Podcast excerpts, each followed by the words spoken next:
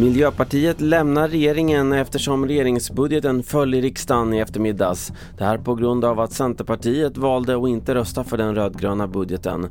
Så här sa språkröret Märta Stenevi på en pressträff för en dryg timme sedan.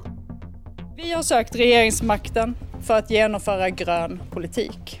Det är däremot inte Miljöpartiets uppgift i politiken att genomföra en SD-förhandlad budget. Det var vi tydliga med i somras och det står vi fast vid.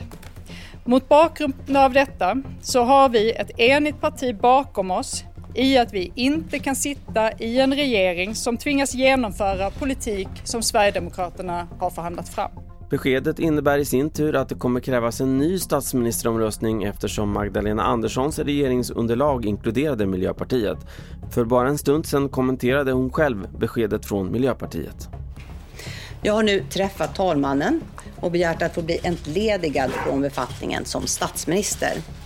Men jag har också meddelat att jag är fortsatt redo att bli statsminister, men för en socialdemokratisk enpartiregering. Mer om den politiska turbulensen i appen TV4 Nyheterna. Jag heter Carl-Oskar Alsen.